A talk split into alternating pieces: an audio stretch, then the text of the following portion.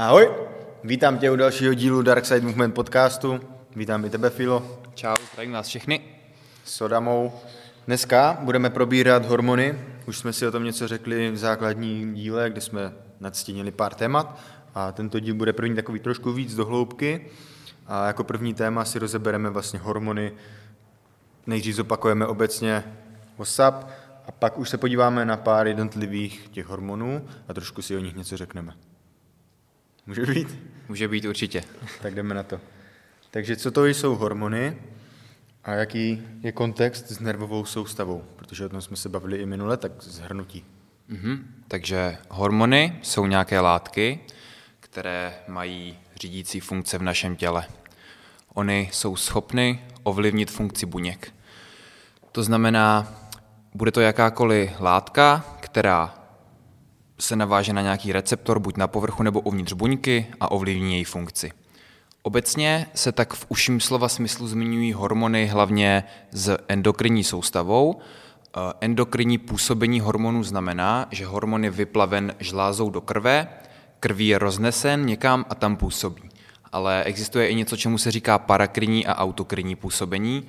Eh, jednoduše parakrinní působení znamená, že si třeba buňka vyplaví taky nějakou signální látku, něco jako hormon a ovlivňuje buňky okolo sebe a autokrinní by znamenalo, že buňka vyplaví něco, co ovlivňuje přímo ji. Mm-hmm. Takže obecně jsou vlastně v těle je spoustu látek, které mají za úkol předat informaci dál a vyvolat nějakou funkci. Mm-hmm. A o endokrinní soustavě se teda bavíme, to je ta jakoby soustava žláz z vnitřní sekrecí. V případě, kdy nějaká žláza uvolní hormon do krve, ten je roznesen po těle a způsobí tam nějakou funkci.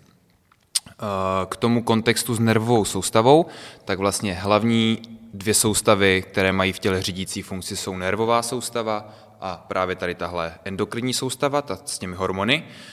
Nervová soustava, jak jsme si říkali, je spíš taková bezprostřední, rychlá reakce, zatímco ta endokrinní soustava, to jsou pomalejší reakce, protože trvá, než ty hormony se vyplaví, než se někam dostanou, zároveň působí typicky po delší dobu.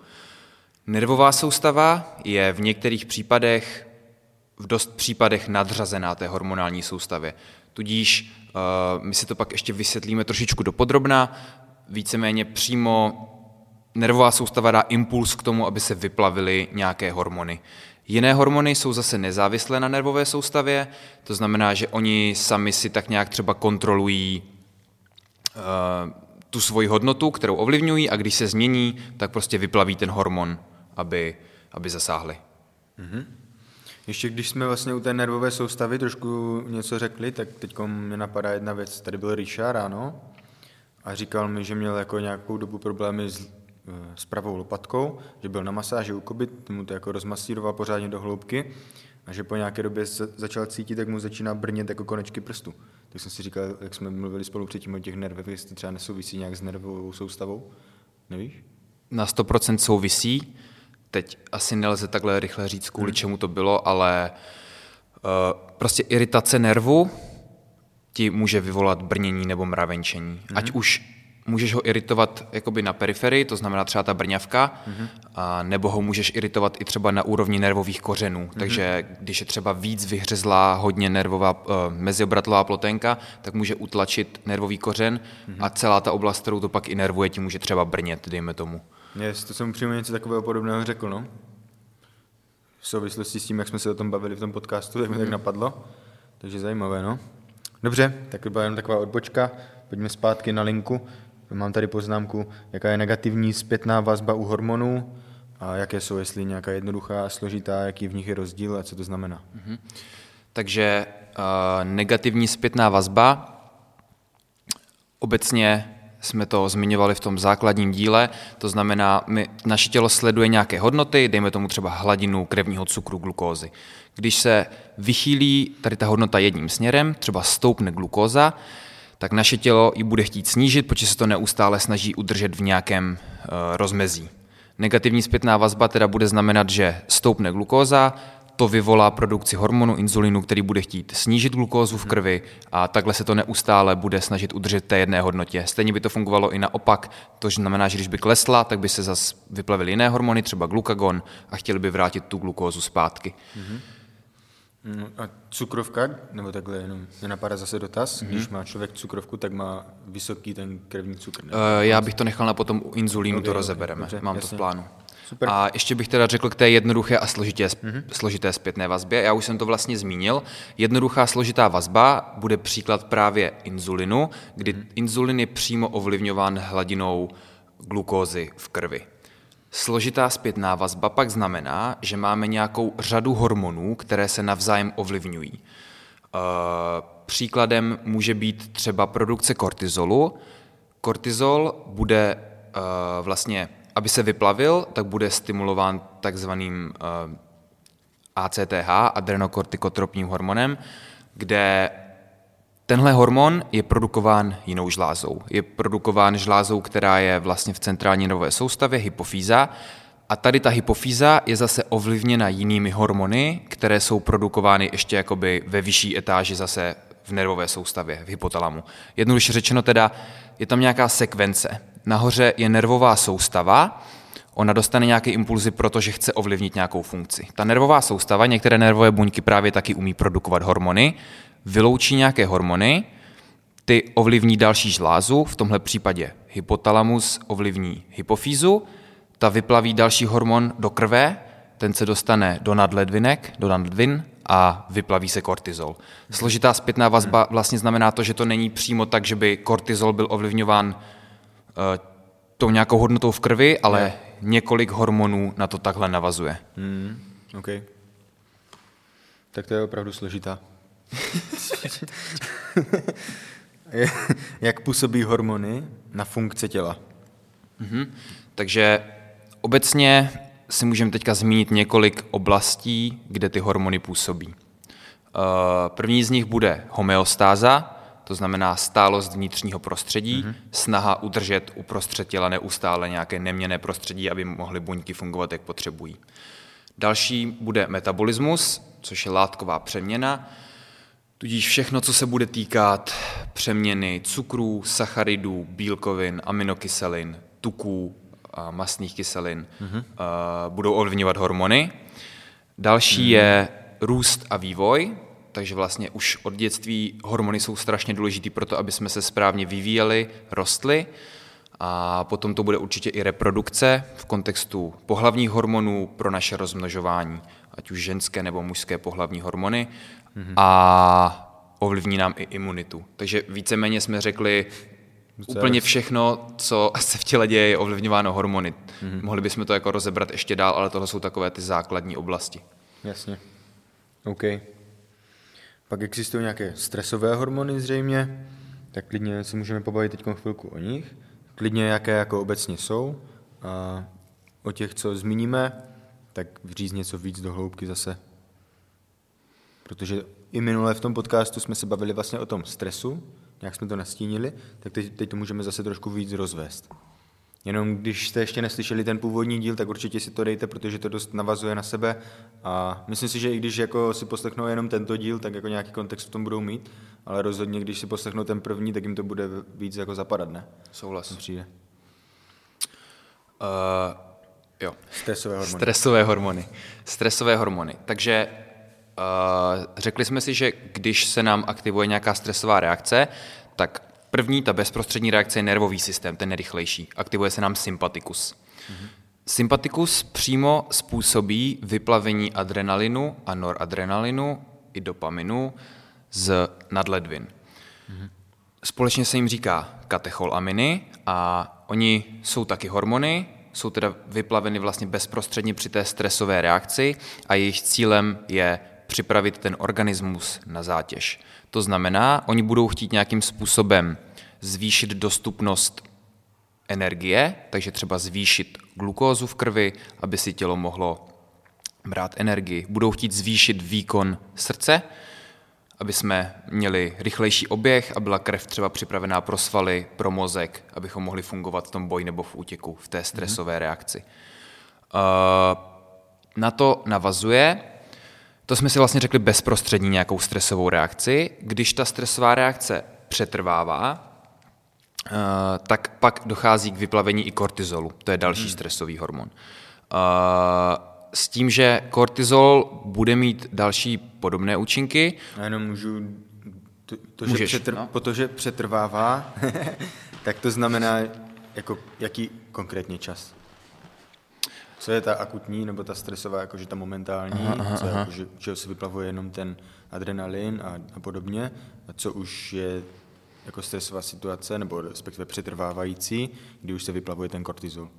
Jo, uh, takhle, samozřejmě je to spektrum, není to teď jen adrenalin, noradrenalin, teď je jen kortizol, ale v zásadě adrenalin, noradrenalin bude v řádu prostě fakt sekund, mm-hmm. protože ta nervová soustava jim hned dá impuls a vyplaví se a v řádu mine, minut, max desítek minut, okay. desítek minut, asi spíš, už se bude vyplavovat postupně i ten kortizol. Jo. Ale určitě se v tom, o tom bavíme i v kontextu jako chronického stresu. Mhm, dobře, Takhle. jo, OK. A ještě když jsem u toho, tak přijde mi, že už jsi tak třikrát zmínil o těch nadledvinách, mm-hmm. tak oni hodně souvisí nějak s tou hormonální soustavou? Jo, oni uh, mají vlastně dvě části, kůru a dřeň nadledvin a v zásadě produkují několik hormonů. Produkují právě kortizol, uh, což je vlastně z glukokortikoidů, to je furt ta kůra nadledvin, produkují i aldosteron, což je z minerálkortikoidů, taky kůra nadledvin a A kde se nachází ty nadledviny? nad ledvinama. Nad ledvinama, že? Mm-hmm. To jsem si myslel.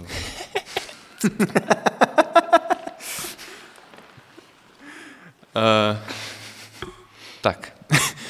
Takže teď bych ještě teda řekl něco k funkci kortizolu, teď jsme se od toho trošičku odklonili. Mm-hmm. Takže máme kortizol, který se bude vyplovat při nějaké delší stresové reakci.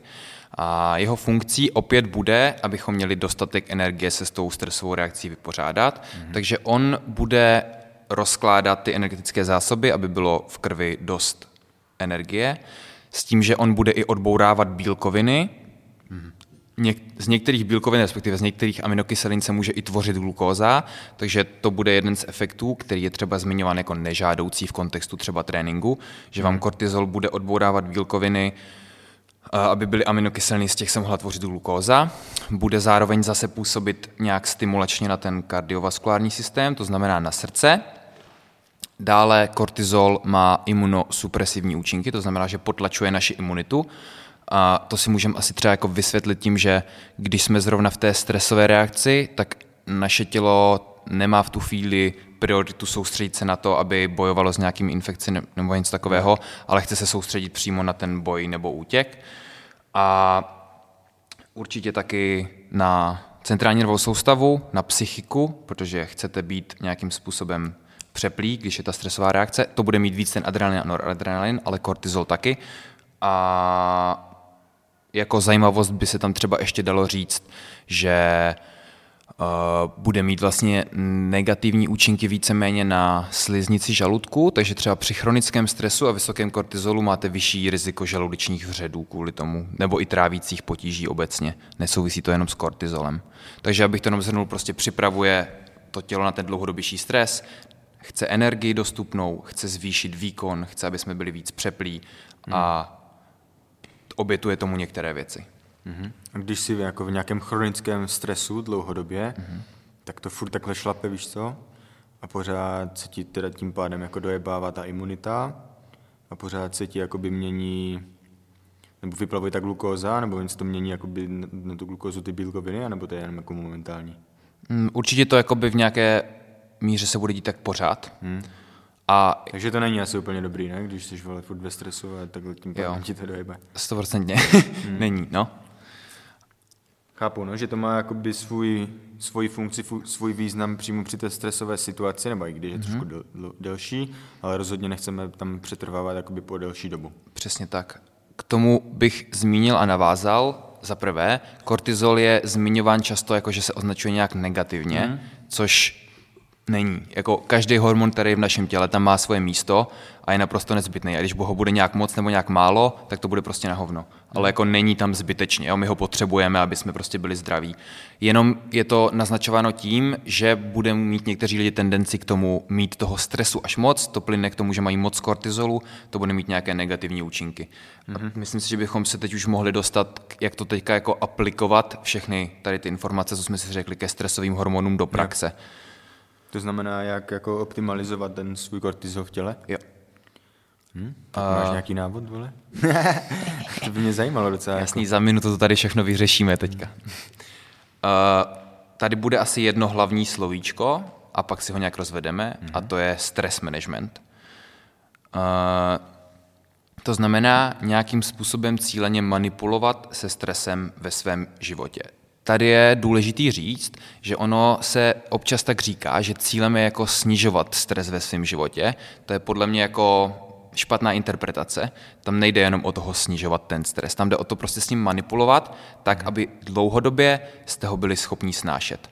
Mhm. První věc, co je tady důležitá zmínit, je stres a adaptace. Když nějaký stresor působí opakovaně, naše tělo se mu přizpůsobí a příště na něj lépe reaguje. Vys silový trénink, zvedám váhou, narostou svaly, zvednu větší váhu. Uh,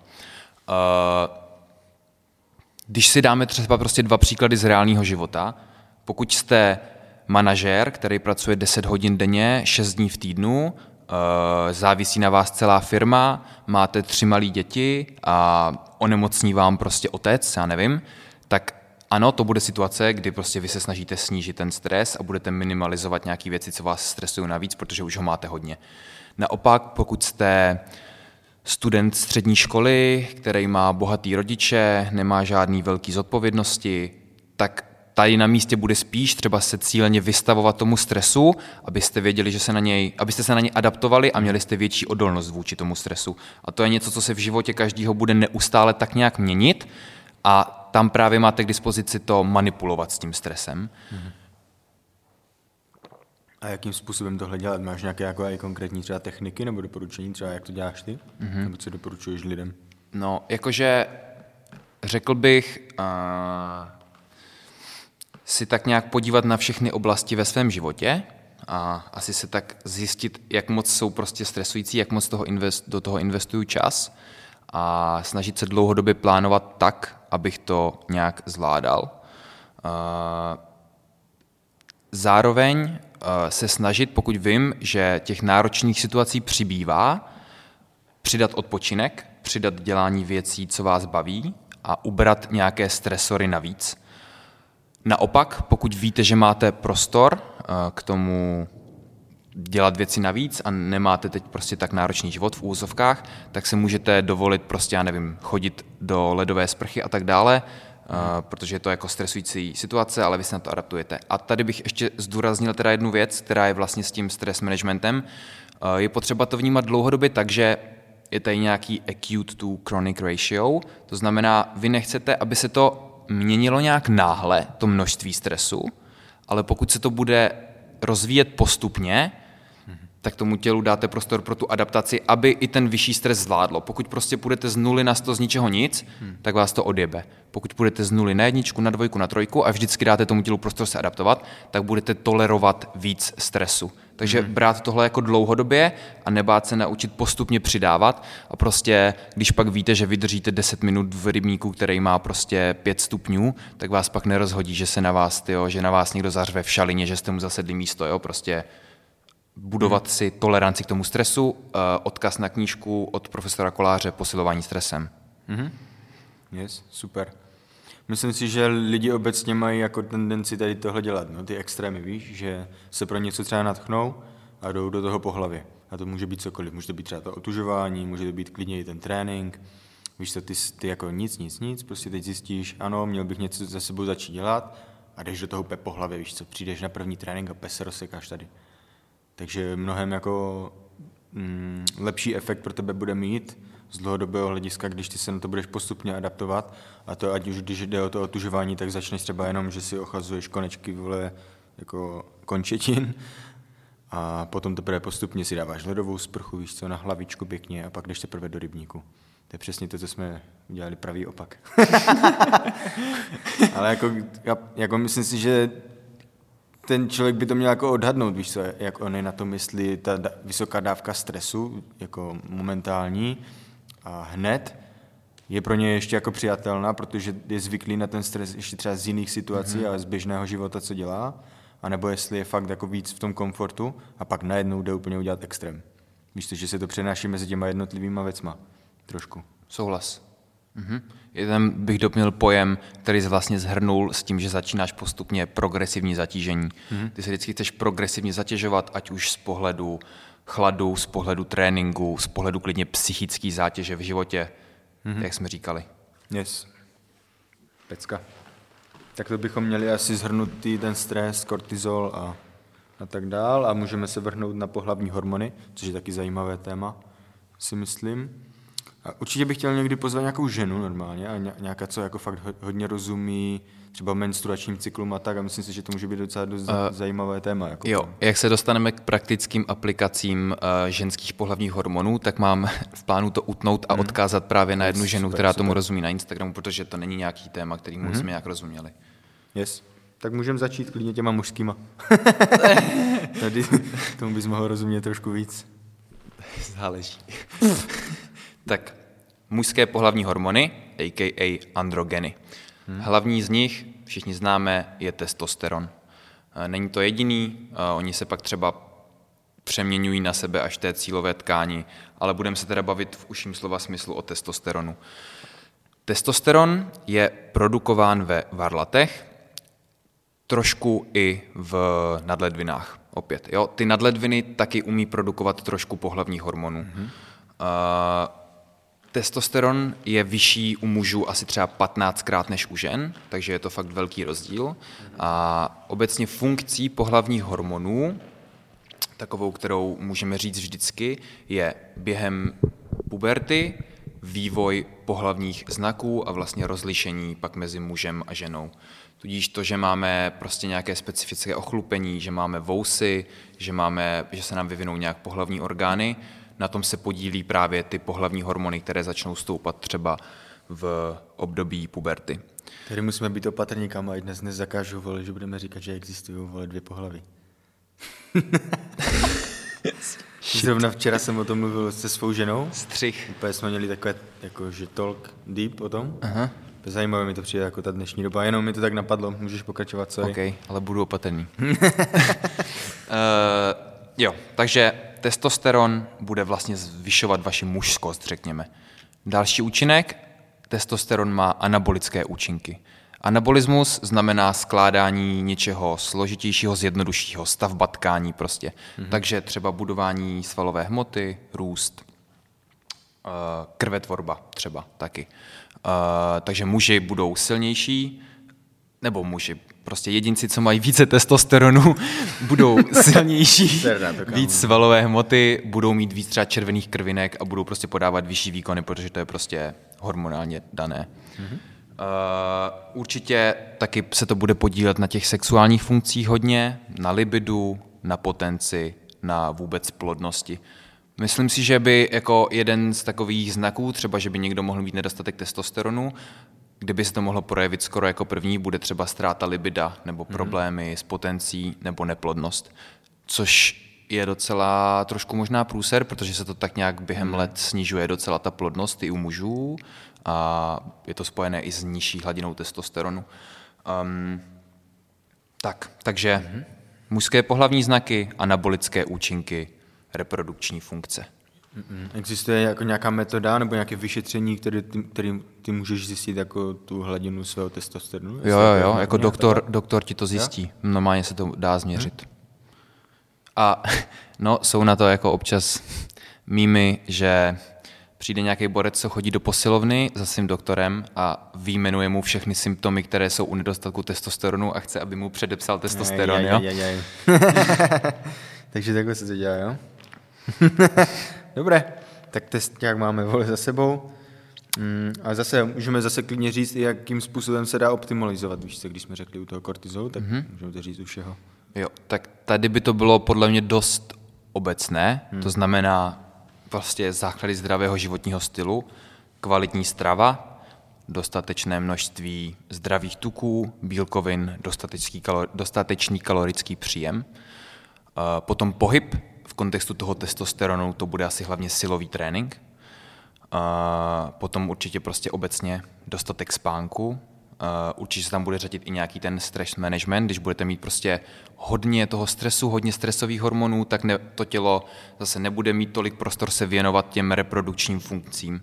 Mm-hmm. A, A pak bych tam ještě určitě přidal i o tom, co, o čem se dneska mluví, a to je nějaká toxicita našeho prostředí. Protože se jakoby předpokládá, že třeba u mužů může zvyšovat množ, eh, zvyšovat se estrogen, snižovat se testosteron i skrz to, že třeba máme nějaké plasty, které se dostávají do našeho těla, hmm. pesticidy, Eh, věci třeba z kosmetiky a další nějaké toxické látky, které můžou tady tohle to negativně ovlivňovat a může se to podílet, kromě špatné stravy a nedostatku pohybu, taky na tom, že třeba prostě populaci to klesá, ten testosteron. Mm-hmm. Yes. To myslím, že stačí klidně říct takto. A teď ty ženské, tak aspoň obecně o tom něco. Mm-hmm. Takže ženské hormony, tam budou dvě hlavní skupiny, estrogeny a gestageny, s tím, že z těch druhých to bude hlavně progesteron, mm-hmm. takže to jsou asi ty, co všichni hlavně známe. Estrogeny, to je skupina hormonů, pak progesteron. U žen to bude to samé, jak jsme říkali u mužů, že se budou podílet na tom vývoji těch ženských pohlavních znaků, to znamená nějaké třeba specifické distribuci tuků, uh, specifické zase ochlupení, mají třeba jiný než muži uh, vývoj pohlavních orgánů. Zároveň uh, u žen tam bude navíc hodně důležitá věc a to je, že ty hormony se cyklicky mění. Na rozdíl u mužů, u nich, u nich je to jako poměrně stále over time, když si to vezmeme, tak ženy samozřejmě mají něco, co je menstruační nebo ovulační cyklus a během toho cyklu, který je teda přibližně asi 28 dní, se jim ty hladiny hormonů výrazně mění. Tudíž jejich tělo prochází nějakou změnou pravidelnou, a nejenom tělo, nejenom ty reprodukční orgány, ale ovlivní to i zbytek těla. Mm-hmm. Uh, víceméně význam toho cyklu je to, že tělo ženy se každý měsíc jakoby připravuje na to, že bude oplozena, řekněme. Uh, ono to ovlivňuje ty uh, hormony jsou produkovány ve vaječnících primárně a ovlivňují hlavně dělohu. I zbytek těla, jak jsem říkal, ale jakoby v kontextu tady tohohle ovlivňují sliznici dělohy a vlastně periodicky uh, se připravují na to, že se tam uhnízdí oplozené vajíčko a že potom žena jako teda otěhotní a začne tam růst plod. Pokud se to nestane, tak vlastně ke konci toho cyklu se tam zaškrtí přívod krve, ta sliznice jakoby odumře a odchází to v podobě mm. pak jakoby, že během menstruace. Mm. A pokud žena otěhotní, tak zase na to navážou jiné ty hormonální změny a pokračuje v tom těhotenství. Takže asi bych tady z tohohle vypíchnul hlavně to, že u těch žen se to bude cyklicky měnit a že je prostě přirozené, že žena se cyklicky během toho měsíce mění. Mm-hmm se projevuje i na chování a takhle, že, jo? že to jo. může ovlivňovat tu Stoprocentně. A ještě bych tam možná doplnil třeba dvě takové zajímavosti, nebo respektive kontext s tím, u mužů ten testosteron, řekněme po nějaké té střední dospělosti, pak začne klesat přirozeně, postupně. A u žen je to takový náhlejší proces, protože mají něco, čemu se říká menopauza. A je to asi okolo 50 let, kdy právě je prostě proběhne poslední cyklus a dál už neprobíhá a je to spojené s tím, že pak výrazně klesne produkce tady těch hormonů a estrogeny mají třeba kardioprotektivní účinky, to znamená, oni ochraňují srdce před nějakými chorobami, hlavně prostřednictvím metabolismu cholesterolu. Takže ženy, které jsou před menopauzou, když bychom to srovnali se stejně starým mužem, mají mnohem nižší riziko nějakých kardiovaskulárních onemocnění právě díky mhm. tomu protektivnímu účinku estrogenu. Zároveň uh, má taky vliv pozitivní na pevnost kostí, hmm. tudíž ženy po menopauze mají něco často, pak s odstupem, čemu se říká osteoporóza, což je hřídnutí kostí. Zase ten estrogen předtím chrání. Hmm. Takže tady je asi důležité říct, že pro ty starší ženy pak bude ještě více důležité, aby třeba dodržovaly nějaké zásady zdravého životního stylu, přiměřené prostě, ať už v rámci pohybové aktivity, nějaké zatížení, aby se ty jejich kosti třeba adaptovaly a tak dále, aby zůstaly zdravé, protože už ztratí třeba i ty pozitivní účinky těch hormonů po tom přechodu. Mm-hmm. No a ta optimalizace zase souvisí s tím životním stylem obecně, že jo? Asi to bude mm-hmm. stejně jako těch mužů? Nebo je tam něco jako třeba Nějaká výjimka nebo něco jinak? Jo. Uh, určitě samozřejmě tomu pomůžete nějakýma obecníma zásadama zdravého životního stylu, který jsme tady zopakovali. A tady přesně přichází ta fáze, kdy jsem řekl, že tady bych to utnul, protože to není nějaká naše specializace, specialita. Myslím si, že u těch žen právě i tím, jak se to cyklicky mění, to bude vyžadovat různé věci v různých fázích cyklu. Zároveň to bude asi i víc uh, takové jako o psychice než mm-hmm. u mužů, že ženy si potřebují v nějakých fázích prostě dopřát víc času pro sebe a tak dále. A odkázal bych tady třeba právě, já nevím, jestli z nás Baniary, hmm, to je holčina, uh, můžete se na ní podívat na Instagramu, píše se to Bagny Ari mm-hmm. a ona se právě zabývá tady tím hormonálním zdravím žen, má i takový program uh, Přeprogramuj svůj cyklus, myslím, mm. dává nějaké Pustý. informace na Instagram, takže kdybyste se třeba o tom chtěli někdo víc dozvědět, tak můžete tam, není to nějaká placená spolupráce, ale... Hodíme tam odkaz a určitě mm-hmm. to čekujte holky hlavně, myslím si, že to může být zajímavé, když se na to podívám. Pecka. Tak, to bychom měli mužské a ženské hormony. A mám tady ještě připravený ten inzulín, což jsme se bavili o cukrovce a podobně, mm-hmm. tak je to dost častá záležitost. Hodně lidí o tom prostě neví tolik informací, ale zároveň to dost běžné jako v, v populaci. Tak můžeme o tom říct zase něco víc. Jaká je funkce inzulínu třeba a jak ho, optim, jak ho optimalizovat. A klidně i třeba rozvést tu cukrovku. Já mám třeba kamaráda, co má cukrovku, to je úplně psychouš, ne? On normálně, on vůbec nemůže jako pečivo pít, pít jako alkohol a tak. On si jako píchá inzulín mm. a on si vždycky pé nastřelí tím inzulínem a pak jde třeba pak, chlastat. Jo, jako mám taky kamarádku, která si myslím, že to dělá možná, no. Ty vole. Uh, jo, tady si aj vysvětlíme rozdíl, že někdy ta cukrovka je závislá na inzulínu, jindy mm-hmm. ne, no. Mm-hmm. Uh, yes. Tak jo, pojďme Let's na to. Go. Inzulin produkován slinivkou břišní. Eh, je hormon, jak jsme říkali, který ovlivňuje především glukózu. Pokud nám stoupne hladina glukózy v krvi, což je teda typicky po jídle, tak inzulin se vyplaví a má anabolické účinky, to znamená, že on se snaží tu glukózu nahnat do tkání, aby tam byla nějak využita, anebo se tam z ní něco postavilo. Třeba zásobní sacharidy, glykogen, po případě, pokud se to už nevejde do toho glykogenu, aby se to uložilo do zásob, do tuků, aby se to využilo v těch buňkách pro nějaké procesy a snížila se ta hladina glukózy v krvi zase zpět na tu žádoucí hodnotu. Takže po jídle se vám zvedne glukóza, vyplaví se inzulin, má anabolické účinky, nahání to do tkání, aby se tam ta glukóza mohla využít. Uh, to je prostě jeho základní funkce. Tady možná jenom můžu třeba zmínit, že i v té slinivce břišní v jiném typu buněk se produkuje uh, hormon, který má opačné účinky, glukagon. Ten se naopak vám třeba vyplaví, když budete mít málo té glukózy, když jsme třeba hladověli. Mm-hmm. Uh, tak, teďka pojďme k té cukrovce. To si myslím, že je takové zajímavé téma, že se to tady dneska můžeme trošku rozvíst, protože to můžeme to řadit do těch civilizačních onemocnění, prostě hromadných onemocnění, nějakých neinfekčních které jsou dneska průser. Mm-hmm. A proč to vzniká? Takže cukrovka, neboli diabetes mellitus, má dva základní typy. První typ, druhý typ. Tady je důležité ten druhý typ, je to, co právě způsobíme nějakým nezdravým životním stylem. První typ není ten případ. Mm-hmm. První typ je autoimunitní zánět slinivky břišní. To znamená, že někdy v mládí se vám ne tak ze zcela známých důvodů úplně, řekněme, uh, zblázní imunitní systém, to je princip autoimunitních onemocnění, a myslí si, že buňky vaší slinivky břišní jsou něco zlýho a začne je ničit. to je, jak říkám, princip autoimunitních onemocnění, třeba i roztroušené sklerózy. Mm-hmm. Tam se zase ničí části prostě neuronů, nervových buněk.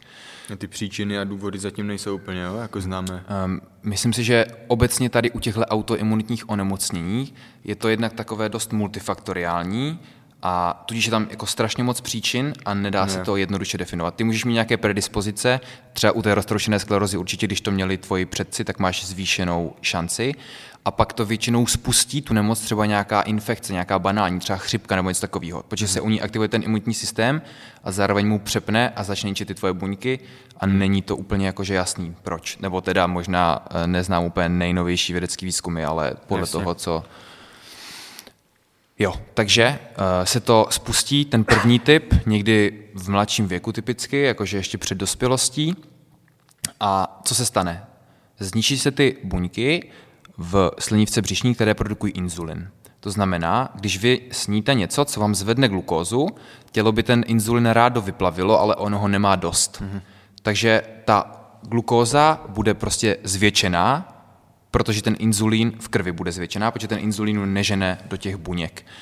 Uh, z toho vyplývá, že, nebo takhle, to samozřejmě, když se ta nemoc spustí, vyvolá nějaké příznaky, většinou se na to přijde a ten člověk se musí začít léčit. Diabetes mellitus prvního typu je insulin dependentní, to znamená, ty lidi si musí aplikovat insulin injekčně, mm-hmm. vždycky právě třeba, když jdou chlastat nebo něco takového, aby se jim ta glukóza zvedne, tak aby...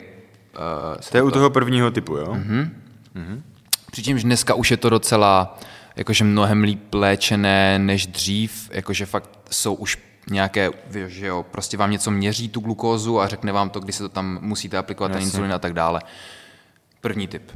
Druhý typ, tam je to opak. To vzniká až třeba v dospělosti a nejde o to, že bychom měli málo toho inzulinu, ale jde o to, eh, že je to typicky teda u obézních lidí s nadměrným kalorickým příjem, nadměrný příjem cukrů i tuků, nedostatek pohybu.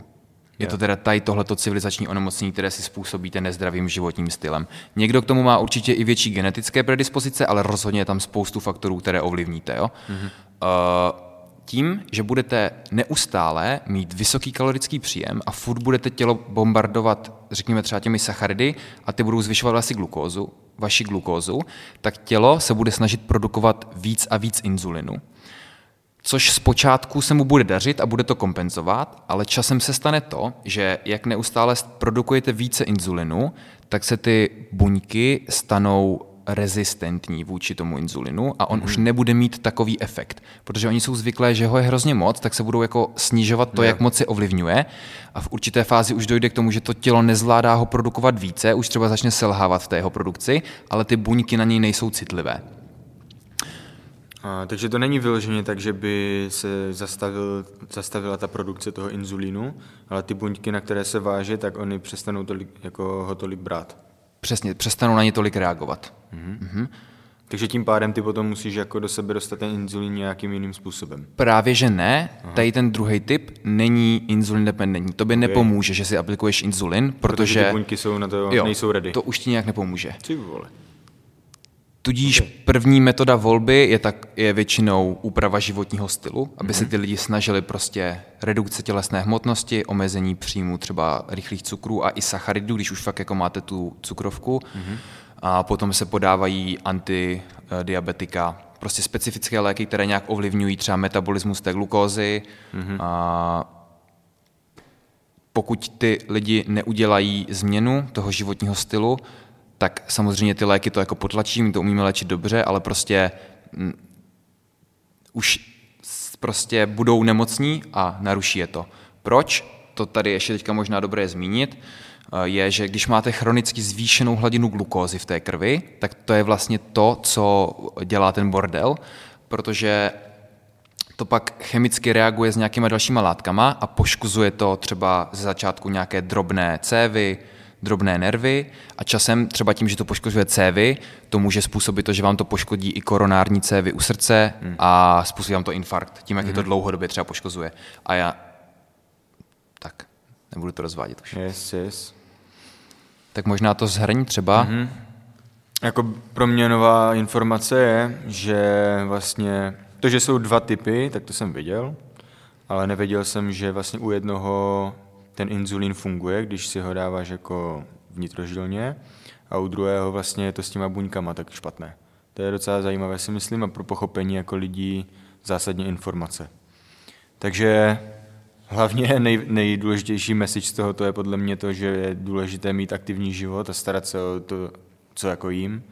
A když už se stane prostě to, že jako to nějak vzdám v průběhu života, a přiberu třeba velké množství váhy a prostě mám minimum pohybu a nějak za, jako zaostávám s tím zdravým jídlem, tak fakt co nejrychleji si tohle uvědomit a začít s tím něco dělat, protože tady tohle není vůbec sranda, víš co? A když už máš tu cukrovku, super, dá se to léčit, jsou na to léky, ale souvisí to i s dalšími chorobami a může tě potom šlak trefit. to bylo zhrnutí. Jo, ale podle mě to bylo jako docela důležitý zhlednutí, Jasný. protože to je jako velký problém medicíny moderní nebo prostě na, na, našeho životního stylu. Ono je to spojené, ta cukrovka i třeba s vysokým krevním tlakem, hmm. s poruchou třeba metabolismu tuků hmm. a všechno to ve finále pak vede k právě onemocněním ať už srdce, nebo obecně cév, a to pak může poškodit srdce, dostanete infarkt třeba, nebo mozek, dostanete mrtvičku a jsou to jakoby procentuálně absolutně nejvyšší zabijáci jakože hmm. lidí v naší moderní společnosti. Jo. Takže je to jako fakt important message. Ještě bych chtěl dát respekt prostě lidem, kterým se to v životě stane, že opravdu naberou na té váze a úplně na sebe jakoby kašlou z nějakého důvodu, protože to není tak těžké, jako do toho sklouznout si myslím v dnešní společnosti. A oceňuji prostě ty, kteří si to dokážou uvědomit včas a začnou ze sebou něco fakt dělat, protože udělat to dřív, ještě než se ti něco stane, je dost náročná věc, jako, protože ty furt nějak funguješ, prostě existuješ, že se ti nějak, sice ne úplně asi komfortně, ale nepotřebuješ to vyložení, necítíš na sobě tu nutnou potřebu, víš co. A pak, až se stane ta choroba, dostane tě to, tak to teprve začneš řešit a ono už je pozdě. Takže respekt všem, co to začínají řešit včas a i my tady máme takové lidi, takže to strašně cením a je potřeba to dělat, no. Jít do toho dřív, než bude pozdě. Jo, přesně. Já bych tomu doplnil to, že 100% souhlasím, že respekt tady těm lidem, co jsou schopni udělat změnu, že udělat nějakou změnu je mnohem těžší, než zůstat u toho, u čeho hmm. jsme, že? takže fakt respekt. A taky takový problém je trochu, že já předpokládám, že náš podcast budou poslouchat asi povětšinou mladí, aktivní hmm. lidi, kteří si tohle hlídají a je hodně těžký dostat tuhle zprávu k lidem, kteří to fakt potřebují. Prostě yes. nikdo tady, kdo žije na vesnici a ani vlastně třeba neví, že když bude obézní, že ho to dřív hmm. zabije, tak on si neposlechne náš podcast. Takže pokud máte někoho takového ve svém okolí, tak se je snažte třeba nějak edukovat a zkusit hmm. je namotivovat a říct jim, že to je prostě důležitý. A když je to obzvlášť vaše rodina nebo nějaký blízký člověk, takže to zdraví prostě je potřeba si hlídat. Yes. Super. Myslím, že tady u toho to můžeme ukončit. Pár hormonů jsme rozvedli víc do hloubky. Myslím si, že nešli jsme až tolik deep, jak by jako se dalo, ale vůbec jo. to není potřeba. Pro účely tohoto podcastu si myslím, že to dost stačí a že i tak to bylo dost hluboko. Takže chtěl bych vám poděkovat za čekování tohoto podcastu. Filipe, díky moc za super knowledge. Fakt mě to s tebou baví kecat. A vyčekujte dál. Filip říkal, šiřte to i ostatním a to nemusí být formou tohohle podcastu, že mu to nazdílíte, ale klidně i ty informace prostě šiřte dál, protože to dává smysl, je to důležité. A samozřejmě sdílejte podcast, čekujte to dál, my se těšíme na vás zase v dalším dílu. Pokud máte jakékoliv otázky, potřebujete něco doplnit, tak klidně napište a my rádi všechno zodpovíme. Díky moc a mějte se fajnovo. Yes, mějte se krásně, čau.